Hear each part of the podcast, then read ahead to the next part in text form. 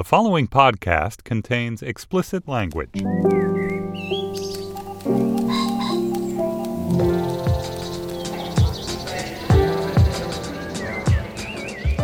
I'm Dana Stevens, and this is the Slate Culture Gabfest Hella Doomed edition. It's Wednesday, August 16th, 2017, and on today's show, Insecure is an HBO comedy co created by and starring Issa Rae as a young black woman negotiating love, friendship, work, and life in Los Angeles. We'll discuss with Slate's own podcast producer, Veralyn Williams. Then, somewhere back through the eons of geological time that now seem to separate each week in the era of Trump, we had a little nuclear war face off with North Korea last week that left everyone feeling for a few days like it was the Cold War era all over again. This terrifying yet absurd incident of saber rattling got us here at the Culture Fest thinking about what is perhaps the greatest film made during and about the Cold War Stanley Kubrick's comic masterpiece, Dr. Strangelove. And finally, a recent feature in New York Magazine detailed what the author, Kat Rosenfeld, described as the toxic drama of YA Twitter. This was the furor that kicked up online surrounding the release of a new young adult fantasy novel. We'll have Laura Miller, who's Slate's book critic and a frequent guest on the show, on to help us understand what all that toxic drama was about and what it says about the state of online discourse. Stephen Metcalf is out this week on vacation, I believe, so we are joined in his place by Aisha Harris, Slate culture writer and host of the great Slate podcast Represent. Hi, Aisha. Hi. And of course, by Julia Turner, editor of Slate. Hello, Julia. Hi, Dana. Hi, Aisha. Thanks for coming in. Thanks. Insecure is an HBO comedy series co created by and starring Issa Rae as, in the words of the web series on which the show is based, an awkward black girl negotiating love, friendship, and work and everyday life in Los Angeles. Julia stepped out for this segment discreetly into the corridor because she is the spouse of someone who works in HBO comedy and she doesn't want to discuss HBO comedies on our show. But that's all the better for us because we're bringing in two, I believe, super fans. Y'all have mm-hmm. been followed the show since the beginning, right? Yes. Slate's own Aisha Harris and Veralyn Williams, who are respectively a Slate culture writer and the host of the ever more indispensable Slate podcast Represent, and that podcast's producer. So before we dive into our discussion of Insecure, let's listen to a clip. It's like it doesn't matter what I do, Issa. If I'm into them, then I'm too smothering. If I take my time and try to give them space, oh, I didn't think you were into me. Fine. Sex right away, lose interest. Wait to have sex, lose interest. If I don't have sex at all, fucking know. I'm a grown ass woman. I did not sign up for that bullshit. I think your pussy's broken. What? No, I read about it. It's like pussy's breaking everywhere. I think your pussy's sad. It's had enough. And if it could talk, it would make that sad Marge Simpson groan. Hmm. Yes, that's it. That's your pussy. You're an asshole. Fuck you, Issa. Are you ladies ready? Uh, no. Can you give us like two minutes? We're just, you know. You've done two represents featuring it in one way or another, right? Yeah, at least. So I, I remember we, I think we had a discussion with it with Kara Brown, like about it. Yes, Kara Brown, yeah. like way back last fall. Feels like forever. and then we've also had the um, the showrunner Prentice Penny on, and we do have an upcoming episode with Molly, the um, Yvonne Orji actually, who plays Molly. Oh, that's exciting! I want to hear. I want to hear from Molly. Yes, yes, that's coming up next week, so everyone can check that out. So we should set up for listeners who, like me, did not watch Insecure until I just caught up with some episodes yesterday, and now I really want to go back and watch the whole thing. Um, let's describe a little bit the setup of the show. I think it's kind of an unusual show in that it focuses on female friendship. It's been called the Black Sex in the City, but to me, the focus on friendship is very different because it's more intimate. It's it's two particular mm-hmm. friends, and uh, maybe we could start by just describing Molly and Issa's friendship. Yeah. I mean, it's gotten a lot of comparisons to Sex and the City, but also to girls, I think, just because of how close in time uh, right. Uh, these two, like as one was just ending, Insecure started. Um, but what I think makes this different is that, like you said, it is more intimate. You have Issa Issa Rae, the co-creator, um, who is playing Issa. Uh, in the grand tradition, right? The grand tradition of like comic Louis. heroes with almost their own name. Yes, exactly. So she, um, what makes it more intimate, I think, is the fact that instead of having like three best girlfriends, she has one best girlfriend, and then like you know occasionally we'll get some great side characters who like we can maybe talk about later. Um, but you know it's her and Molly, and they have a very you know like they are besties, and they go hard for each other. Um, they you know they commiserate over relationships, but also over um, their work.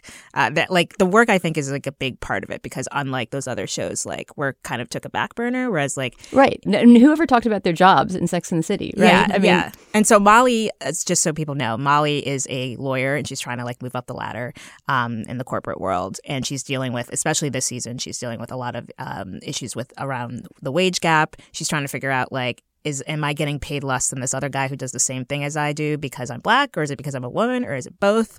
Um, and then you have Issa, who is like stuck in a kind of not very uh, fulfilling job uh, where she's I guess it's kind of like an advocacy like it's like an after school program at a nonprofit. At a nonprofit. So it's all about the numbers and right. and negotiating you know the the white her white coworkers that are seeing this um, quote unquote at risk youth.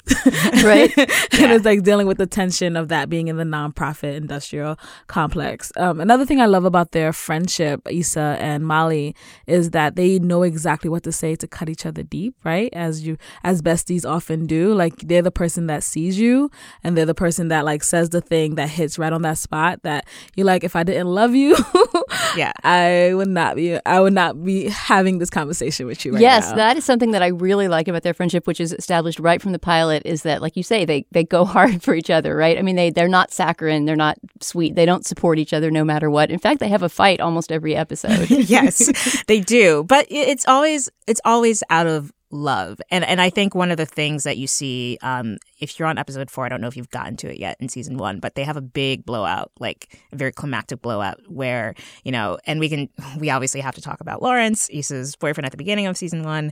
Uh, but you know, she uh she gets upset.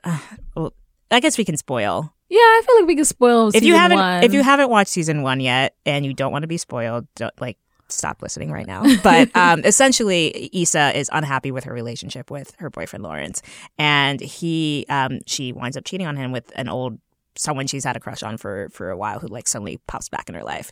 Um, and Molly calls her out on it. She's like, and she's trying to help make sure that the old the person who cheated on Lawrence with does not like interact with Lawrence at this party that they're both at. Um, and they have a blowout over that. And at the same time, Issa gives it back to her where she's just like, you know what? You are so, and Molly is a very particular dater. She has her standard. She's like, she's kind of like the Charlotte or like the, oh, like, or like the, the Regine, Toni. Regina, Regine? Oh, Regi- Regine from Living Single. Regine from Living Single, the Like, 90s yeah. sitcom, or even Toni Childs Yes. from, from Girlfriends, which is an aught 2000s uh, uh, great sitcom that everyone should check out. Um, that this also has very similar DNA to that show. But, you know, she Which Issa has acknowledged, right? She Girlfriends is a big influence. Oh, for her. sure, for sure. Um, but anyway, they have a blowout over these issues, and they both know how to say like call each other on their bullshit, and I think that's what's really great. And then this season, we're seeing even more of that. Like they're trying to navigate this world, and and and they're doing it together, but they also like are real about it. I wanted to talk about Lawrence too, and I know y'all have some stories to tell about him that I probably don't know from episodes that I've missed. But something I really liked about the the arc of his character is that from the moment you see him in the pilot and sort of see Issa's dismissive attitude toward him, like at a certain moment he accuses Molly, her best friend, of having too high standards, and she says maybe she should lower them like I did, which you just think this guy has to be toast. He's going to be her boyfriend for two episodes at most, and uh, and he sort of sticks around, going in and out of her life, and having these you know kind of painful separations and reunitings with her for the first season, and uh, and he becomes a real character. You know, he Yeah. remains the you, you see the problems in their relationship. You see that he's this kind of passive dude who's not really sort of m- making their life together special. You see why she might want to break up with him, but at the same time, he gets to emerge as a real person, and that seems to be continuing into season two. And that seemed like a great arc to give him in a show where you could sort of easily have just turned him into disposable boyfriend number one. Yeah, mm-hmm. I mean, ultimately, what I loved about season one, at the end of it, I was like, like this feels more than anything I ever watched. So tightly, tightly close to how me and my friends interact. Like there are no good characters. There are no like person that you say, oh, this person was obviously done wrong, or this person was obviously, you know, um, the villain in in the situation. And the thing about Lawrence's character is like, yeah, when you first see him, you're like, okay, they obviously should not be together. Then you see him become motivated and like, you know, when he meets Tasha, the bank teller, he's like, I have a girlfriend. And you're like, okay, Lawrence, like you're, you're, you know, we see that he genuinely wanted to be in this relationship with Issa, that she obviously was the, if you see if you say one person is a catch and one person is getting caught, I mean, it's, it's doing the catch. She was definitely the person that was I don't want to say the better person in the relationship, but he was definitely it. It came off that he was definitely like she was a catch for him. So this is what I find so fascinating about this show is that it's developed such a from having conversations with people who watch the show, I feel like because it's so true to life in the way that mm-hmm. people act and and the way like you Everyone said is this gray seeing area- themselves in it. Well, everyone's seeing themselves in it, but it's also like you you see like I get a, a sense of how people will act in their own relationships based on who they who they tend to uh, favor because yes there are no you know there's like Issa also obviously is not perfect and you know but at the same time you have to factor in the fact that they've been together for four years I believe um, and he was not attempting to even get a job to help pay the rent and so you can kind of see where her resentment is coming from yeah, um, yeah, he's got a business plan that he's developing. Right. And it's just like, I mean, come on. Like, i- it's fine, but you, you also need to, like, get a job. And he does eventually get a job at Best Buy. And, like, that's, like, his, like, next step. Obviously, when you have a college degree from Georgetown, it's like, working at Best Buy is not what you want to do. Mm-hmm. But it was a start.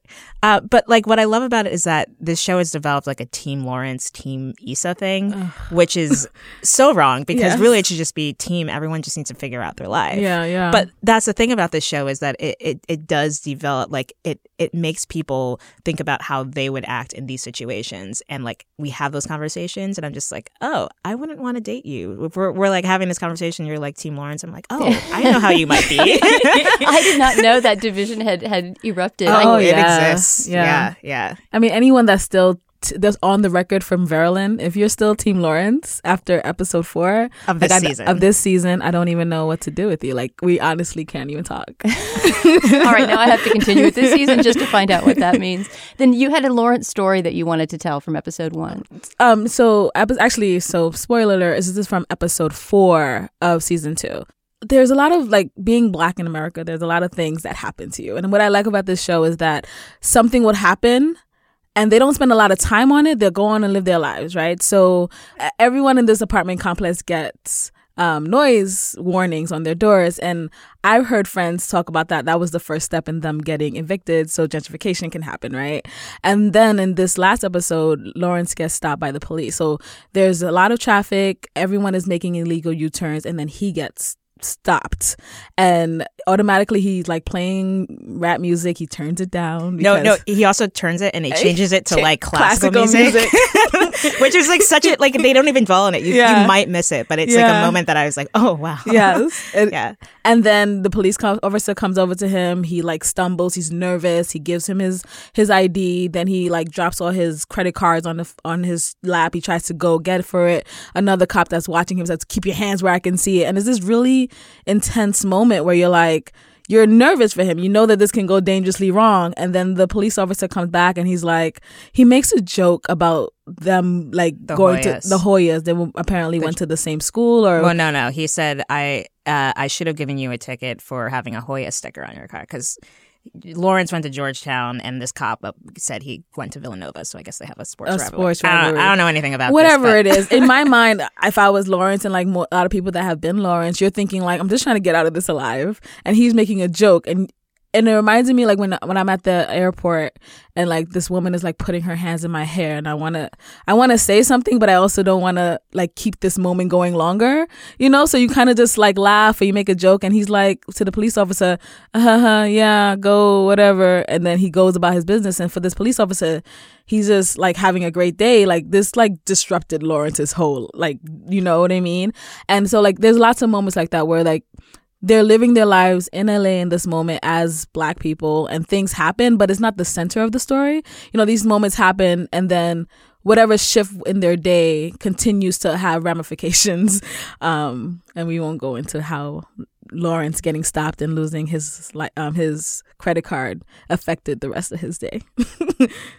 Well, but it did something that made you like dislike him so much that nobody can be on Team Lawrence anymore, right? Yeah. as as Aisha um so eloquently said, it, he went into the sunken place for a little bit. Yes, I wrote a post for Slate about uh, his his trip to the sunken place from Get Out. Um, that actually, we we didn't we sort of danced around. I think the the main principal charm of this show, Issa Rae's performance in this show, and her her general sort of demeanor as this character who's almost herself, I guess, is it's just the the enormous charm of it is all the times that you see her sort of trying to summon the cool that she thinks she's expected to have, right? Yeah. And, uh, and in that sense, I mean that that quality that that Issa Rae has reminded me of just a very common theme that you would see in Key and Peele sketches all the time, more in the in the mode of black masculinity, but sort of the idea of trying to pull it off and mm-hmm. not quite managing, you know. And that's like the, the little struggle of that performance is something that she communicates so comically and so beautifully. I think. Mm-hmm. Agree.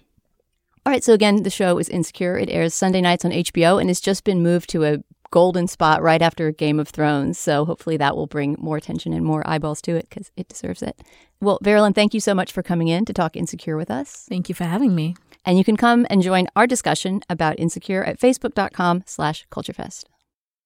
Before we move on to our next segment, Julia, it is time to do the bidness. What have you got? Uh, first, I want to remind our listeners about our forthcoming live show in Toronto, Canada, in collaboration with the Toronto Public Library and the Toronto International Film Festival.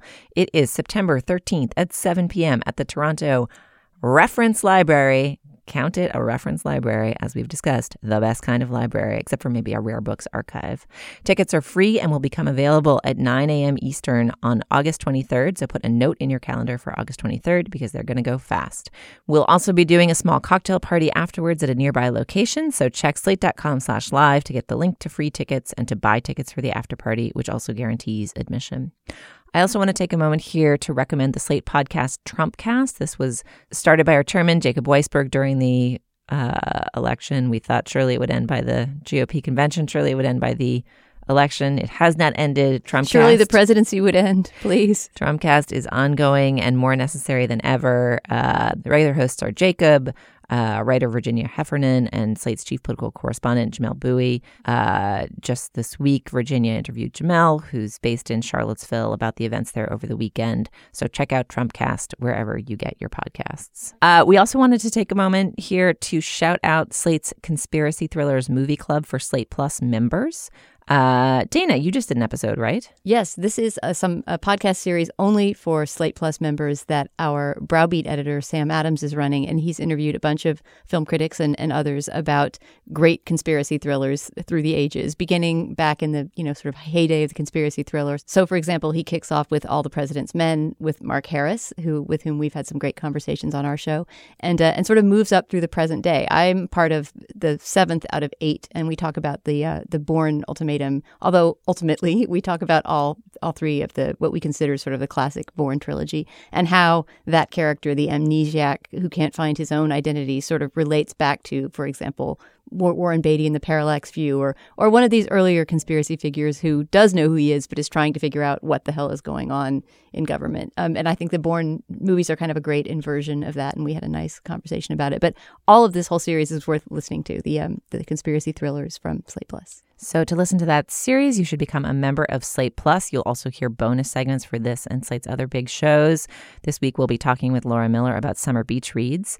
Uh, to hear that segment, other segments like it, the Conspiracy Thrillers Movie Club, and to get ad free podcasts, sign up for Slate Plus. You can get Slate Plus for free for 90 days by downloading our new iOS app at slate.com slash app, and you'll get all the benefits of Slate Plus for three months. So get Slate Plus by trying the app for free for 90 days at slate.com slash app. All right, let's go discuss Strangelove. Dr. Strangelove, where to begin? So recently, I was asked by the BBC to um to submit a list along with a bunch of other film critics from around the world of the ten best comedies of oh, all me time. Too. You were too, wasn't yeah. it incredibly hard to do? Did you submit yes, one? I did. I did. It, it was hard. Uh, I'm very curious to see yours come out. They haven't published them yet. No, correct? no. They're compiling. They must be compiling a hell of a lot because they they took a long time. Anyway, I as a rule dislike doing lists, especially ranked lists. This list had to be ranked. It was total agony to pick. It basically felt at the end like I'm just going to throw these into the bucket because they're 10 great comedies, but there's, you know, a 100 more I could easily have put in. But one that was on every single list, no matter how many times I broke it down and rewrote it and re ranked it, was Doctor Strangelove. And I think part of the reason it seemed like such an ineluctable must have on a list of, of 10 greatest comedies of all time is because it does something no other comedy I can think of ever did, no American film comedy, which is to, you know, take something as serious and terrifying as nuclear war, which, as scared as we may be of it now in the era of Trump, was truly something on the table in the, the year 1964 that this movie was made, and uh, and to turn it into an absolutely hilarious, uproarious, and bizarre comedy that to me still holds up after more than 50 years. So before we start our conversation about Doctor Strangelove, let's first listen to a clip. Afraid I don't understand something, Alexei. Is the Premier threatening to explode this if our planes carry out their attack? No, sir. It is not a thing a sane man would do. The Doomsday Machine is designed to trigger itself automatically. But surely you can disarm it somehow? No. It is designed to explode if any attempt is ever made to untrigger it. Automatically? Ah, it's an obvious commie trick, Mr. President. We're wasting valuable time. Look at the big boy. They're getting ready to clobber us. But this is absolute madness, Ambassador. Why should you build such a thing? There were those of us who fought against it, but in the end we could not keep up with the expense involved in the arms race, the space race, and the peace race.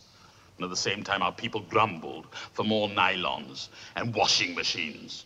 Our doomsday scheme cost us just a small fraction of what we've been spending on defense in a single year. But the deciding factor was when we learned that your country was working along similar lines, and we were afraid of a doomsday gap. This is preposterous. I've never approved of anything like that. Our source was the New York Times.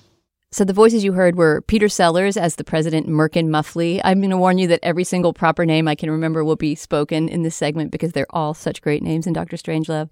Uh, it was Peter Bull as the Russian ambassador and George C. Scott as General Buck Turgidson. Even that like figment of a performance makes me laugh. And I also will note that that clip ends with a fake news complaint about the New York Times. So. Already failing back in 1964. This movie remains timely. So, how did it feel to you guys to see to rewatch Doctor Strangelove? Assume, I'm assuming that you both have seen it in your lives before. It's the kind of movie that it just bobs up in your life every few years, and there's always a reason to see it. But seeing it now in the age of, um, you know, of I don't even know what age we're in, in the age of possible again threatened nuclear annihilation, did it have any different perspective? I watched it and marveled again at just what a brilliant piece of comedy it is, and what a wildly free seeming piece of political satire is. And my main response was actually not to feel uh, concerned that we were on the brink of nuclear annihilation once more. Like, I think the more pieces that have written about last week's um, nostril flaring from the president suggest that, in fact, probably we are not on the brink of nuclear Armageddon with North Korea, but more to be excited about when movies conceived of in and about the Trump administration start to come out. Like, I do not think we have seen a radical comedic dismantling of the Trump era yet. Uh, and I want one, and I hope we can get, have one that's as good as this one. Um, like the the fundamental health of the culture that could produce this movie about the nuclear war uh, made me happy and hopeful that we still have such a healthy culture. I hope we do. I hope we get a movie like this about now. Yeah, I so I actually had only seen this once before uh, when I rewatched it for this, and that was when I was in high school. So it was over a decade ago. Barely remember the the nuts and bolts of it. Um, obviously, I've read a lot about it, and it's always talked about. Uh, but when I was in high school, like I don't think it really registered to me at all. Um, I found some parts funny, but I, I didn't think it was like laugh out loud funny. And when you're, you know, a teenager, your humor is a little different. Um, now I just, ugh, this, it's so. I, I read that you know uh, Peter Sellers, especially, like a lot of what he did was somewhat improvised, and that um, Kubrick would go back and retroscript, and and you know they would you know he would improvise on set, and then they'd go back and like make it part of the script. And that's maybe it's, that's where Julie's getting at with free seeming, right? That gives a yeah. freedom and a wildness to his performance. Yeah. His performances. Well, and we should right. We should note that he plays three characters in yes. the film, right? He plays the president, Merkin Muffley, Merkin Muffley, Doctor Strangelove himself, and then also um, Lionel Mandrake, who's a British officer. Um, but yeah, it, it it's so tightly it's free, but it also feels very tight. It's a short it's a short movie, especially for Kubrick. I mean, a lot of his movies tend to hover on the longer end of things, but like just how tightly constructed it all is. I and I loved George C. Scott's performance. Like his, he was the one who actually reminded me. If we're going to do the comparison, he's the one who reminded me the most of of Trump in a way, just because. Uh, he's just very bombastic and seems to say things like anything that can get him what he wants. Uh, in the same way that Trump will do do that. Oh, you don't Um, think Trump is General Ripper? I I can see that too, but I don't. General Ripper being, we should just clarify, the rogue. So the, the plot device here is that General Ripper, uh, Jack D. Ripper. Jack D. Ripper. Played by Sterling Hayden wonderfully. yes, yes. Should we just read the the IMDb of all the character There's names? and King then Kong. Call the segment a, a close.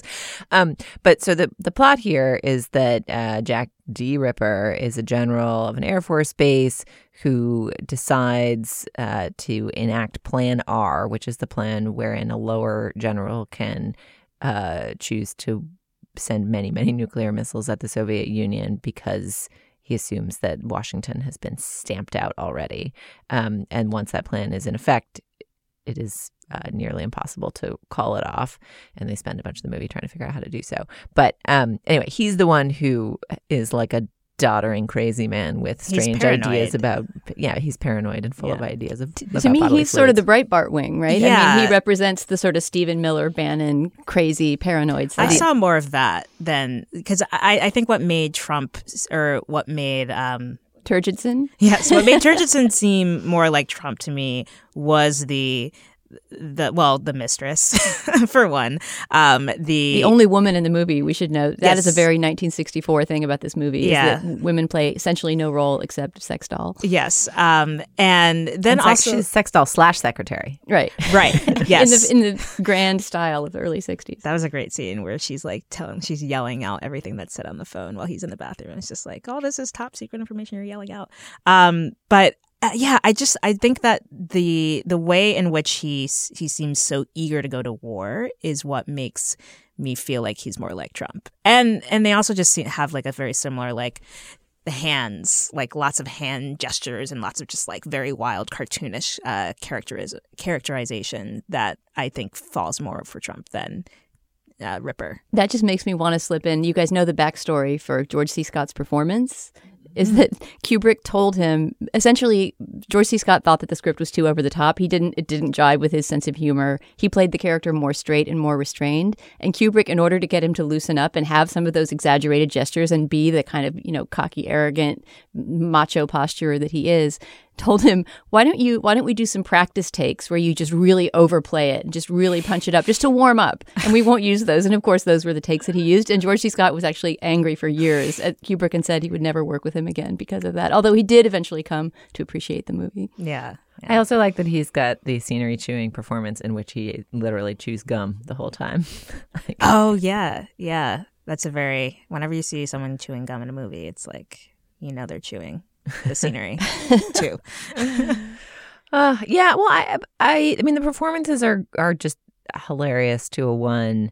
Uh, but I, that wasn't quite what I meant about the freedom of the movie. It does feel comedically free, and I didn't know that about the um, improvisation, but it it makes sense in retrospect. But I more just mean um, the freedom of critique, the freedom of like mocking the end of the world, the freedom of joking about nuclear annihilation. Like it, it, it uh, is has no reverence for anything, and uh, concludes, as surely our listeners know at this point, with total world annihilation. uh, and you know, it, it, it, it's powerful for its freedom, and I, and I don't know. That's that's what I most admire about it. I think. Yeah, that maybe gets at why I was saying that it was it was an ineluctable place on the on the ten best comedies of all time list is because what it does is so unusual and so so brave in a way. Something about its genesis that I didn't know until researching it for this segment is that it's based on a, a straight novel, a non comic novel about a very similar scenario. So essentially the same plot, but without the funny names, without the character Doctor Strangelove appearing in it at all. This novel called Red Alert that um, that Kubrick used to base the script on, and the way he tells the story, he was trying to write a straight Cold War movie, and it turned into a satire as he started to realize, well, this stuff is just funny. There's no way I can get at the essential paradox of mutual assured destruction without turning it into a comedy. So the idea that you would take something that you were trying to make a straight drama from and turn it this much on its head is just that's another mark of you know the movie's kind of wild creativity. Yeah. Well, and and that that actually farce might be the right way to talk about nuclear annihilation is is um, telling, I think. And I didn't mean to blow off at the beginning of this segment the idea that our president Donald Trump has control over a nuclear arsenal is terrifying. It is terrifying and there's plenty of potential problems in in the command and control structures as they are currently in place you know, we ran a cover story a few months ago about a nuclear simulation war game in the early 80s that very nearly turned into an actual nuclear war. I mean, the potential for error still exists and is real, and the movie is pertinent for that as well. But one thing that did strike me uh, in all the scenes in the war room, which is, uh, you know, very cinematic, dark round table with maps overhead. I mean, it's a uh, a, a, much more glamorous room than like the room where you saw Obama and his team watching the Bin Laden raid, which just looked like a conference room somewhere. It's an extraordinary set, absolutely amazing set with this glossy black floor and everything looking sort of uh, uh, as if the war has already happened and the future has has come has arrived. Yeah, yeah.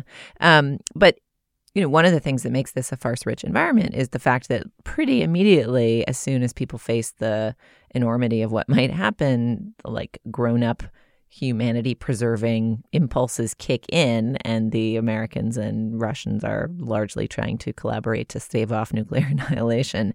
And that also is a moment where you wonder about the present day. Like, where are the grown-ups who would try to make good prevail? Why don't they seem to be present? Where right. is their influence? Why does, you know, in a nuclear war, it, you know, waiting two and a half days to do some semblance of the right thing, as the president did this past weekend after the events in Charlottesville you don't have that kind of time. Oh yeah, I mean the the famous phone conversation that Merkin Muffley, the president, has with the Russian premier. I guess he's yeah. talking to on the phone. It's apparently based on an old skit that Peter Sellers used to do, of speaking on the phone. It's so incredibly funny, but it's sort of an appeasing conversation, right? Merkin Muffley's trying to chill out and calm everything down. And watching that scene, as absurd and over the top as the satire was, I was missing Merkin Muffley. Like, why don't we have a president with this level of maturity and understanding? well, that was the thing that struck me was just like the fact that it's the the like obviously the president is is also like he's a, a, commander in a way but like it's the war generals it's the the war officers who are like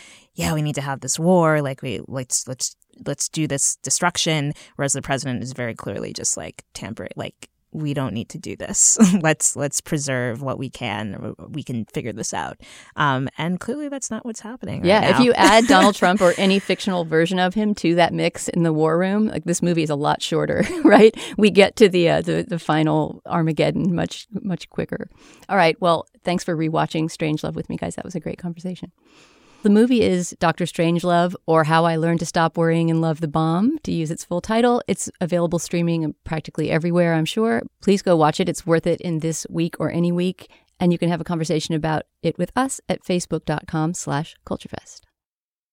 So last week there was an explosive argument on Twitter, which I witnessed sort of sideways, but our guest Laura Miller, hello Laura Miller, book critic at Slate, Hello. You were right in the middle of this battle, so I want oh, you I to describe I would it to say us. I was more tangential than that. I don't, I don't want to suggest that I had a central role. I simply um, retweeted an article that ran in Vulture about a huge controversy on a about a particular YA novel, the first novel in a series.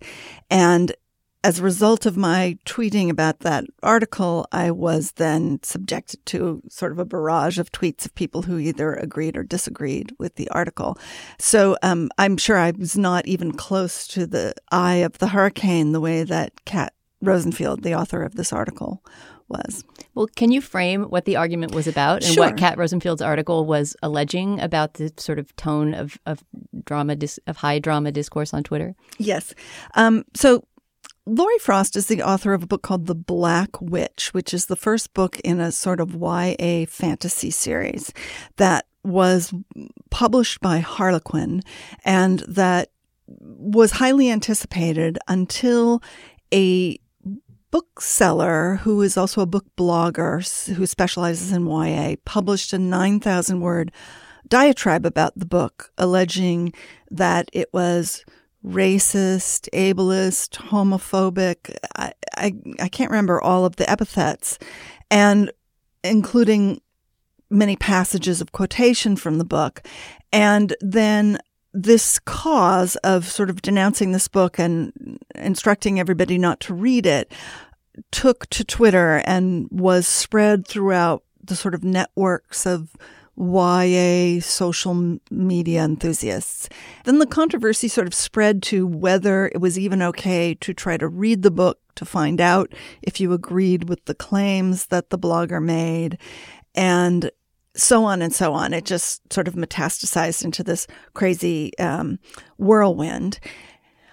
And so this this piece is really just an examination of how this happened and how many people feel that it is sort of symptomatic of the the toxicity of a certain corner of YA Twitter. I mean, arguably, it, it is just a particular corner of people who are mostly not teens who are who feel that they need to evaluate all the books coming out for their lack of problematicness. I don't even really know what the right term, right the right the term is, and whether there was just sort of a kind of a thoughtless pile on um, as a result of this prominent person in this group leading this denouncement of this book. It seems worth establishing up front as well that, as I understand it, this book, The Black Witch, is it takes place in this sort of dystopic universe in which racial hierarchies, in in in, in terms of almost sort of like species hierarchies between elves and trolls, or I don't know what the fantasy creatures yeah. are, but it's about it's a sort of about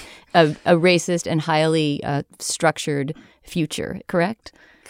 Uh, it's not a future; it's a fantasy world. It's it's a magical a fantasy world where people travel by horsepower. I mean, it's not as adult as Game of Thrones. It's it's if I have read a good chunk of this book, um, and it's a very kind of cheesy, recognizable, formulaic YA fantasy romance. It has certain characteristics, but it also shares something with the fantasy field in general, which is that it's this way that people seem to work out a lot of their identity issues or their issues with other people's identities or with the very idea of identity in this sort of dream world where you have like elves and orcs and dwarves and fairies or whatever. Um, I mean, I think it's pretty, it, it's a sort of a pop culture, pop literature way of people dealing with with that idea. Um, and that it is the story of someone, the heroine in that universe, gradually becoming more more woke yeah. to the elf, yeah, fairy it's, issue. It's as they say, a white enlightenment story. Which, to be fair to the people who have criticized the book, they do know that. Now, this this girl in this story, she's she's very much your sort of generic fantasy protagonist. You know, she was sort of raised in the provinces and sort of a sheltered life. But of course, she has a secret destiny and these hidden powers. And there's even a friggin' prophecy, like there always is. I'm so sick of prophecies. And, um, and then, you know, there's two boys who both like her. And there's Yale a mean and girl. Yida. Yeah. yeah. And so, um, so there's a lot of that stuff, you know, it's like, and then she goes off to college but as a rule, they, you know, she's been raised with these ideas about what these different people are like the werewolf people, the elf people, the, I can't remember all the other different kinds. Some of them are called Celts, which I think is kind of a weird um, injection of real world um, uh, terminology. And so she goes off to this school, she goes off to university, and then she's exposed to all of these people that she's never even met any of these other kinds of people before. And, um, and many of them hate her because she looks just like her grandmother, who is a big heroine among, of, uh, she's the Black Witch, the heroine among her people. But um, those other races or species regard her grandmother as an oppressor, which is just totally. She's like a, some d- d- really dumb Southern belle who thinks that everybody admires Robert E. Lee. In in that, you know, that's an analogy, and so so um so you know she's both she's sort of treated badly, but then she's also forced to recognize that her prejudices are are are that, and it's it takes a long it, it takes a long time, and it's really this process is not even really totally over by the end of this book, um, which is I think the issue that this blogger had with with this book. Not that the book itself portrays, in particular, her aunt is just the worst of the worst of these sort of snooty uh, supremacist types the book doesn't really endorse this. It's clear that the, this is how all the bad guys in the book think. But I think the blogger felt that it took too long for the protagonist to get a clue about this stuff. The description in the Vulture piece presents it as though this book is clearly a story in which uh, the supremacism is presented as an evil, and the protagonist is learning about the evil she has been raised with over time, and that the blogger critiquing the work and stirring up agitation on Twitter about it, uh, it was sort of unfairly cherry picking quotes from the evil people as though they were the position of either the protagonist or the author. The summary of the book, as you've just described it, suggests that there's a little bit more uh, mud and murk on both sides yeah, in I terms mean, of the book and its execution of these complicated ideas, which it, you know, you can ch- challenge the notion of whether a white enlightenment plot is a plot worth doing at all. You can raise the interesting questions you've raised about uh, using species, fantasy species, as a proxy for social difference and racism in our own time. Like, like you've raised a number of fair critiques that didn't come into the piece, and then it also sounds like the longer critique from the blogger that kicked this all off may have been slightly misrepresented in the Vulture piece. I would say it was slightly misrepresented. However, it is also true that the way that this particular corner of the internet talks about books is so purged of nuance and sort of judgment and consideration that her argument, you know, there's a way to look at this book and go, oh, this is just, you know, kind of a white enlightenment story. And eh, do we really need another one of these? Or, or to sort of be like, well, you know, there's a point at which when you're depicting something that the narrative wants to sort of judge as bad, like how far do you go with that before you start to seem like you're kind of indulging in it? Which is, I think, what this blogger is trying to say. I don't think the blogger was fair in that she did not really acknowledge that it's part of a series and that it's taking this character a long time to get clued in, partly because all of the different people that she meets are instantly hostile to her because of her her family background and she doesn't understand why. Um, but and I also think that those quotes were definitely also cherry picked to make them sound like that was the pervasive ideology of the whole book. Because when you pull all those quotes out and you put them all together and they're it, it isn't really clear that these are all the things that the bad guys you know said. It, it, it it's just like a list of disgusting attitudes. And and it should be said that there are people who there are actually teenage readers of color who have come out in defense of this book because they've felt like, well, at least they're being honest. At, at least this book is honest about the level of you know just how entrenched these attitudes can be. And, and and it does always feel a little bit weird to talk about this as if it is a book about race in our world because it's not. It's a fantasy world you know I mean, I'm not in the YA world by any means, uh, so this is all very uh, foreign to me. But uh, how big of a book is this? Like, I get that it's going to be a series, but like, is this going to be a book that like we're going to see in two years a movie?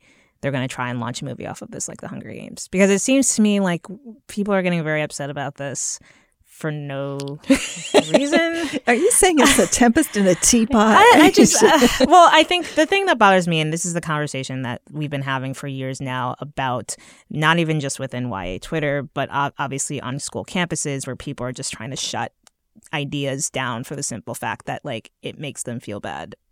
Um, and especially since most of the people who were commenting on it, all of this happened, this furor happened before the book even came out. So most people hadn't read the book. And calling have this blogger having them like calling out like don't read this book to me is kind of like a witch hunt in a way that like is is this a thing that the YA community is really dealing with? Because in response to the the Vulture piece, Shannon Ozirny in Globe and Mail uh, commented, she's like, "Well, it's maybe this is maybe the Vulture piece is kind of overblowing this idea that it's the YA. This is just a, a fraction of that world." Like Laura, like is your sense that that's true? Do you think that this is sort of it's an even smaller corner of this bigger uh, conversation we're having, or is it something to be really concerned about? There's two parts to that. And one is like how big this particular contingent of the YA world that wants to sort of police how these issues are discussed and decide what is problematic and what is not, how influential that is, which I think is that like a lot of things on Twitter, it feels really big when you get involved in it and you get caught up in it. But as um, the Vulture article pointed out, it doesn't seem to have affected the sales or even the reviews or responses to the book that much. You know, it's doing pretty well on Amazon and it's mostly getting positive reviews and except for people who are like, it's a little too preachy about the racial tolerance thing, which is kind of weirdly ironic. And it gives you a sense of that there that when a book goes out into the world, there's a huge variety of people who are going to read it who do not all you know obviously we don't want every YA fantasy series to be a white enlightenment story, but there's probably some white kids out there who are going to read this and maybe get a little enlightened from it. There is one area where um, there's some concern about like a controversy like this, and which is that it could impact library sales because uh, some of the people caught up in this um, this sort of self-appointed police squad are librarians and some of them are somewhat influential librarians. And so so and library sales are important to YA there is also an issue with just sort of the general culture of YA because I do know sort of more prominent YA authors who feel that the sort of fandom is so sort of out of control and often hostile that they are afraid of it and they're con- they will I have gotten a few sort of whispered phone calls of like don't use my name and let me tell you what this person did or that person did and it's I mean, just like dipping into a junior high school. To me, the most striking and horrifying thing in the Vulture article was that all of these publishing professionals refused to be quoted by name about it. Yeah. I mean, this is an entire industry that's about like bringing young people into the world of reading, interpretation, judgment. I mean, that's what it should be about. And the notion that all of these agents and editors and publishers wouldn't be quoted by name about this issue and stick up for the right of a work to be judged on its merits, which sound frankly somewhat dubious in this case. That to me was the biggest sign that something is awry in YA publishing and, and the policing of YA, more so than this particular instance, which sounds like maybe is a little murkier than portrayed. In my experience, all publishing people do not want to be quoted by name. It's like really the most difficult thing in the world. It's a small world. They don't have much to gain from it. And often they sort of feel like if they don't talk about it, maybe it will go away. That's just my experience with, with covering book publishing. It's just, it's not just YA in that case, but also it's just like, I don't think they take these people that seriously. But I also think that they don't really see any reason why they want to get into a fuss with any of them. And there is always that library thing. Just intellectual freedom and, you know, the rest. But whether you care about or read YA or not, I think it, wouldn't you all agree that it's worth reading this article because it is about so much more than this book or even this yeah. fight. It's sort of about the way we fight online now and and how disconnected that discourse can become from the original thing that it was about. I mean, it, we've talked about this book, it seems like, in much, much more substance than most of the people who are laying their lives on the line to keep anybody else from ever being able to read it. yeah, yeah. Well, the article is called The Toxic Drama of YA Twitter by Kat Rosenfield. We'll link to it on our show page so you can join the discussion at facebook.com slash culturefest. Well, we've done it. We've reached that part of the show where we endorse for the week. Aisha, what have you got? I'm going to endorse uh, a character from one of my newish favorite shows. Um, Queen Sugar. If you're not watching Queen Sugar, you should be. It's on OWN, Oprah's network, but I don't have cable and I find it. It's easy to find. Um, and this particular character is played by Bianca Lawson, and she plays Darla. Um, essentially, the show is about a, a black family in Louisiana, um, three siblings who inherit their father's uh, land, farmland, after he dies. And it's all about the sort of uh, issues that come along. Really great show that dives into the particulars of like what it's like to be a farmer in the modern day times, to be a black farmer in modern day times. Um, but this character, Darla, played by Bianca Lawson, is the girlfriend of Ralph Angel, um, one of the siblings, the brother, the youngest brother. And she's gone through over the past one and a half seasons, because it's in the middle of the second season. Uh, they just had the mid season finale.